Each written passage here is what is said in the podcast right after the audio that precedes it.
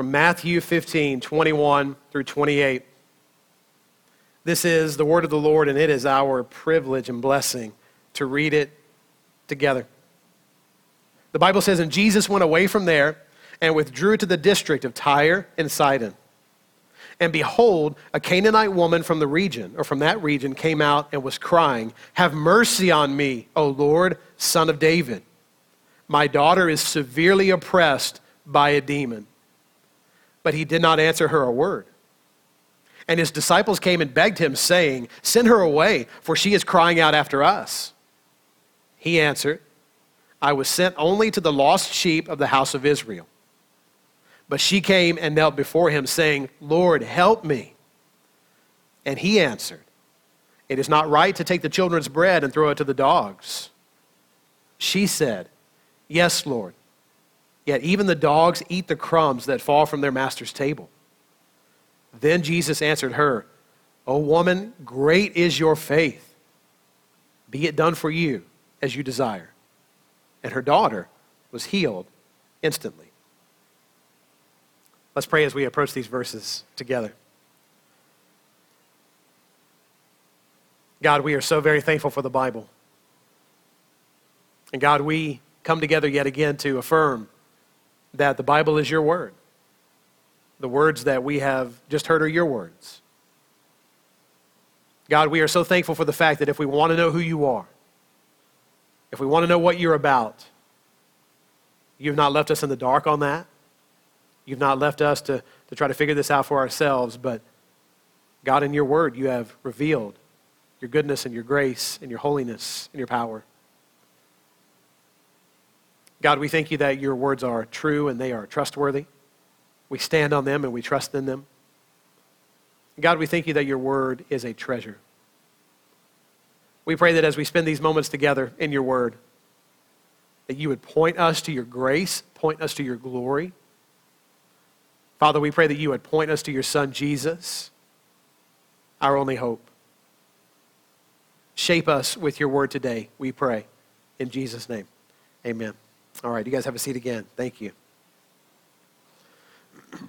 All right, so as we said, I believe there's a, a main idea, a big idea being communicated in these verses. And, and this is an interesting encounter that we get between this mother who comes to Jesus and the way he responds to her. And to be honest with you, having read these verses of Scripture many times, I read them for a long time and, and, and they struck me as kind of strange. You know, why would Jesus respond the way that he does? Why would Jesus even more particularly say what he does to this woman? But again, I believe that, that there's this main idea being communicated in these verses, and it's this God's kingdom is for anyone. That word anyone is important. God's kingdom is for anyone who truly believes that Jesus is their only hope. And so, what I want us to do is kind of talk about that idea from a couple of perspectives. I want us to talk about that anyone part because that's going to be a huge aspect of what we see here in these verses but I also want us to talk about this understanding that Jesus is the only hope. All right? So, as we look at this statement, I want us to start first with the mother. I want us to take a look at how the Bible talks about her, and let's look at her interaction with Jesus. So, in verse 22, actually, we'll start in verse 21 again. It says, Jesus went away from there, and he withdrew to the district of Tyre and Sidon. All right, verse 22 says, And behold, a Canaanite woman from that region came out and was crying, Have mercy on me, O Lord, son of David. My daughter is severely oppressed by a demon. All right, now the Bible calls her a Canaanite woman. Now, this designation is important to help us understand exactly what's going on here. All right? Because remember, the Gospel of Matthew is written primarily to people who come from a Jewish background. And they know the Old Testament well. And because they know the Old Testament well, they know the Canaanites. And to put it in very simple terms, the Canaanites were people that the Jewish people did not have a good relationship with.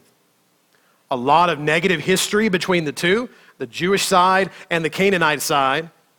A lot of bad blood between the two. They did not look favorably upon one another. In fact, in the Jewish mind, the Canaanites were enemies. As they looked back at their history, if you're trying to nail down the most persistent and the most hardcore enemies of God's people as you read through the Old Testament, then you need to go no further, no further than the Canaanites themselves. And so there was this constant friction, constant conflict going on between people from a Jewish background and people from a Canaanite background. And so by the time Jesus comes to earth, by the time we get here in the Gospel of Matthew, it is well established in the Jewish mind that Canaanites are enemies. The history between the Canaanites and the Jews was not a good one. But not only that, the Canaanites were outsiders. They're enemies to God's people, but they're also outsiders. People from a Jewish background, they saw themselves as the insiders. Everyone else is an outsider. And the Canaanites, they are way outside, okay? They're big time outsiders. You guys with me so far? So they're enemies and they're outsiders. The Canaanites also considered, they were considered by the Jews as less than human. It was common for the Jewish people to refer to the Canaanites as dogs. Now, we don't have to live in first century Galilee to have in mind what it means when you call somebody a dog. You call somebody a dog now. And that's, a, that's an insult, that's a, a derogatory term, right? And so we're even going to see Jesus give some insight into this because he's going to use the term that was used then in his response to this woman. So here's what we got we've got a Canaanite, an enemy, an outsider, and someone who is less than human, but not only that, a woman. All right, so that just adds another little extra layer to this encounter here. All right? So she comes to Jesus. And then what we see is in verses 22 through 26, an incredible story of a woman's faith, but also a mother's love, right? So again, in verse 22, Matthew records for us the Bible says a Canaanite woman from that region came out and was crying, Have mercy on me, O Lord, son of David. My daughter is severely oppressed by a demon. But he did not answer her a word. And his disciples came and begged him, saying, Send her away, for she is crying out after us. So he answered, I was sent only to the lost sheep of the house of Israel. But she came and knelt before him, saying, Lord, help me.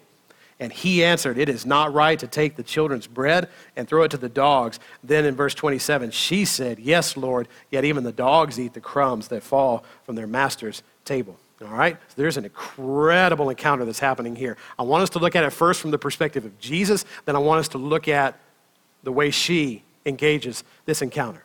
It looks as though Jesus is testing her faith here. It seems as though Jesus is squarely putting her to the test. How do we see that? Number one, Jesus ignores her when she first comes to him, right?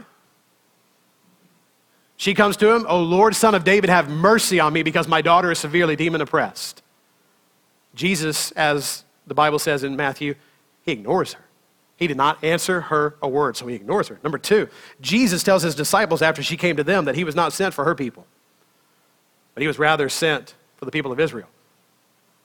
She, she keeps coming. We'll talk about that here in a moment. The disciples come to Jesus and they basically say, Lord, just do what she wants so we can get rid of her. And Jesus says, I was not sent to this people, I was sent to the people of Israel, people from a Jewish background. Then the third way we see Jesus responding to her here is he says, It is not right to take the bread that is for the children and to give it to the dogs. And it looks as though that Jesus is testing her faith here. Now, a question that might be popping up in our minds is Is Jesus being rude here? Is Jesus being unloving here? And what I would say to us is a resounding no. Absolutely not. Let us make sure that we do not attribute any sinful motivations or behaviors to our Savior because he is, as the Bible tells us, completely sinless in every way. The Bible affirms for us the complete and absolute perfection and sinlessness of Jesus. So, according to the biblical testimony about who Jesus is, it is obvious that he is not being unloving here and he is not being rude here because our perfect and sinless Savior is not going to handle himself in that way. Does that make sense? Jesus is not being rude or unloving here. I believe what's happening is Jesus is putting her faith to the test. He is actually not only putting her faith to the test, but I think one of the things that he is going to do is he is going to draw this encounter out in such a way that everyone who looks at this encounter and looks at it from a Jewish background is going to see that a Canaanite woman has an incredible faith that's about to be commended. A Canaanite woman is going to come to Jesus and say, You are my only hope. You're my daughter's only hope. Jesus is not being rude or, or unloving, but I believe what's going on here is he's going to make a statement about her faith and he's going to make a statement about God's kingdom. Now, Jesus has ignored her. Jesus has told his disciples, I have not come for her people. And Jesus has gone on to say, We don't take the bread that is meant for the children and give it to the dogs. Now, let's look at this encounter from the mother's perspective. Very quickly, we'll read through these verses again. Verse 22 A Canaanite woman from the region came out and was crying, Have mercy on me, O Lord, son of David. My daughter is severely oppressed by a demon. She comes to Jesus in need and in distress. And she also recognizes Jesus for who he is. She calls him Lord, she calls him the son of David. Then goes on, verse 23 But he did not answer her a word. Now, there is no statement here in the Bible that says that she just went about, went about her way and looked for some other way to get healing for her daughter, right? What does she do? Oh, she goes to the disciples. All right, she, she went to the master, and he did not answer her a word, and she did not take no for an answer. Now, a quick side note one of the things we love about mothers, they don't usually take no for an answer, do they? Right? Anybody grown up, seen that, that reality, right? If, if a, a mother is on a mission, that mission is bound to be accomplished, right?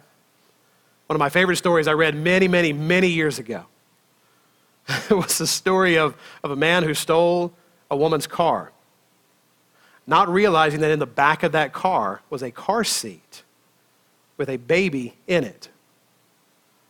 This man drives off in this car, and so what does this woman do? What does this mother do? Oh, she starts running after him. And she finds a way to chase him down. And she drags him out of that car. And she beats him to a bloody pulp to the point that the man is finally begging her to stop.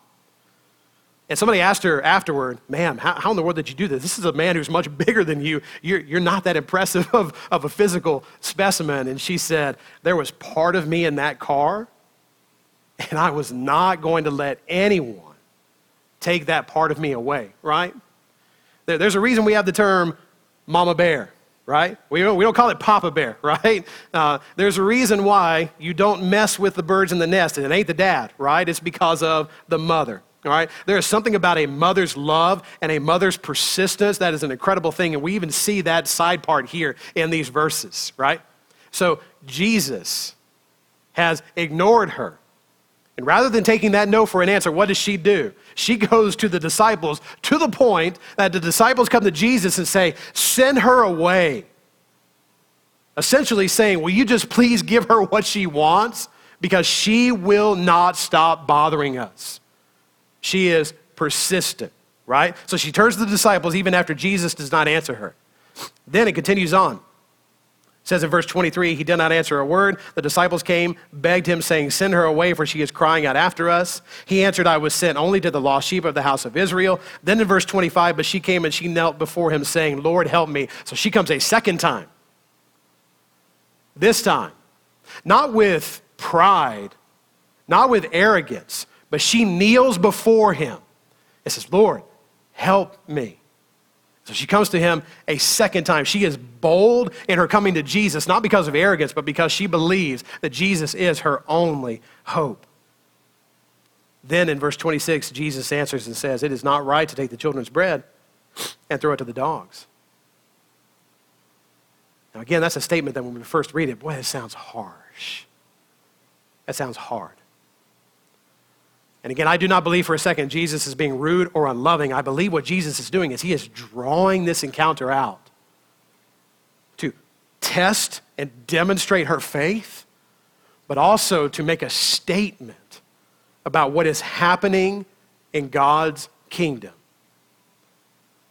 Now, it's possible that she might have taken that statement from Jesus and basically, where Jesus says, I've come only for the lost sheep of the house of Israel, I'm not going to take what belongs to them and give it to those who are considered dogs by some people. It's possible that she could have heard that and taken that and just stopped there, but she does not. I think her response is one of the most astounding things we read in this entire encounter. Look at how she responds in verse 27.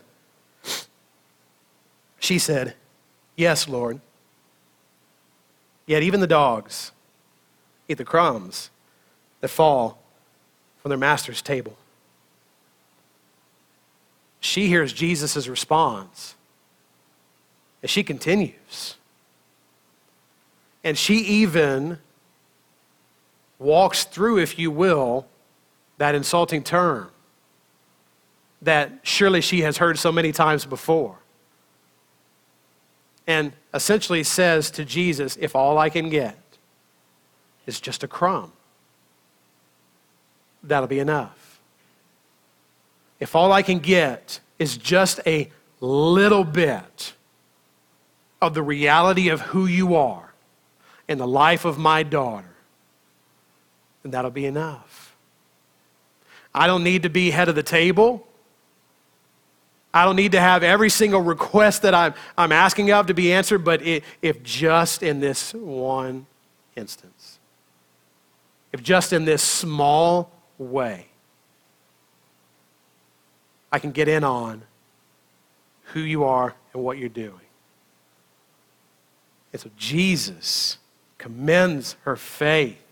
In verse 28, Jesus does two things. Number one, he says, Oh, woman, great is your faith. Then he says, Be it done for you as you desire. And her daughter was healed instantly. Jesus commends her faith. He had tested her sincerity, he had put her faith to the test, and she passed through with flying colors, right? a Canaanite, an enemy, an outsider, someone considered less than human by others, and a woman with faith like this. How about that? He commends her faith. But not only that, he heals her daughter. As Jesus speaks it, the healing comes into the life of her daughter. So let me drive us to this. What is Jesus saying here? The Jewish people of that day did not believe that the kingdom of God was just for anyone. They believed the kingdom of God was only for them. They believed that as you read through the Old Testament, all of the promises, all of the things that God said would come were theirs and theirs alone, and that they were the insiders. They were the ones who had the right to it. They were the ones who were going to enjoy it. And it was not for anybody else except for them. And they also believed that anyone who was not of them, well, those people were enemies and they were outsiders. So, what does Jesus do? Jesus takes one of these enemies one of these outsiders, a woman no less, and uses her to show that people from anywhere can come to him in faith. No matter where they have come from, no matter what their background is, they can come to Jesus in faith. And Jesus makes it clear that God's kingdom is for anyone who truly believes that Jesus is their only hope. No matter what your background, no matter what your story is, this was shocking then. But it shouldn't have been. This would have been absolutely shocking especially for those from a Jewish background to see and to hear. How is it that an outsider, how is it that an enemy is going to be in on healing from Jesus, the very Son of God. How is this going to be? But the amazing thing is that this is what God has been saying throughout the entire Bible, all the way from the beginning. We see that this is the way that God is building his kingdom. Now, the question for us is what is Jesus telling us here? Here's something that we, as followers of Jesus, need to make sure that we remember, that we never forget, that we always come back to. For every Christian in this place, we know that at one point we were outsiders. At one point, we were on the outside looking in. We were on the outside looking in at God's mercy. We were on the outside looking in at God's goodness. We were on the outside looking in at God's love and His grace we know that at one point we were not only outsiders, At one point, we were enemies, enemies of God.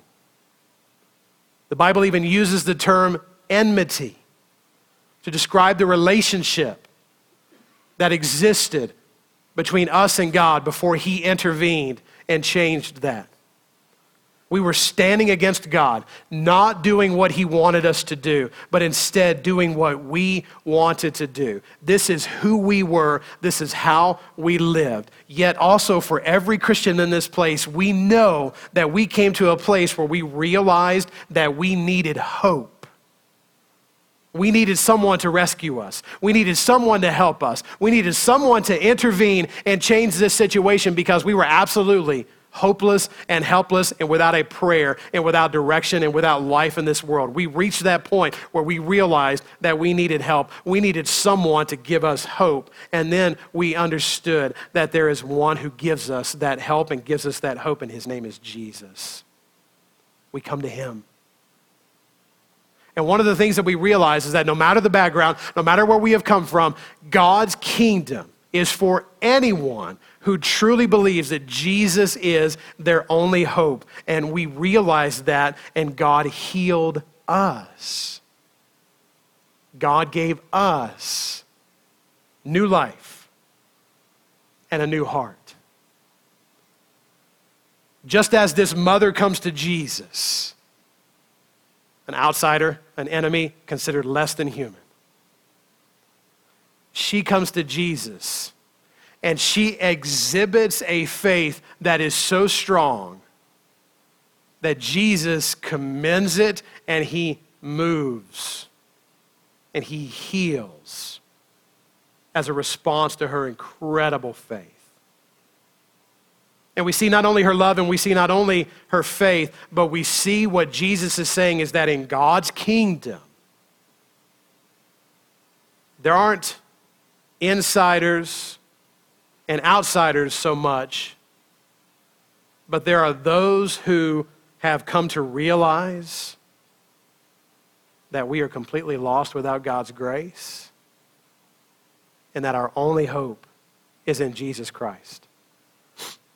And then there are those who have not come to that point yet, and we do not look at them as enemies. We do not look at them as outsiders. We certainly do not look at them as less than human. But we look at them as those who have been created by God with dignity and value and worth, who we desperately want them to hear the good news of this same Jesus who took us from being on the outside looking in at God's grace and brought us into his family. Because those who have been brought into God's family, we are the first to realize and confess we have no business being here. We have no right to be here. We can't believe that we're here. We don't know why it is that God, in His grace, brought us to Himself. It's not anything that we did. It's not anything that we can take credit for. But we are so very thankful that God brought us into his family. And so, if you are a Christian, I hope you hear the truth from these verses. That yes, at one time you were an enemy and on the outside looking in, but God in his grace has brought you into his family. And it doesn't matter what your cultural background is, it doesn't matter what your, your race or your ethnicity is. God's kingdom is for all those who believe that Jesus is their only hope. If you're not a Christian, then I hope you hear the truth from these verses as well. God's kingdom, being part of his family forever, is for anyone who truly believes that Jesus is their only hope. And we would pray that you would come to him, you'd believe in him, you'd cast yourself on his mercy and his grace.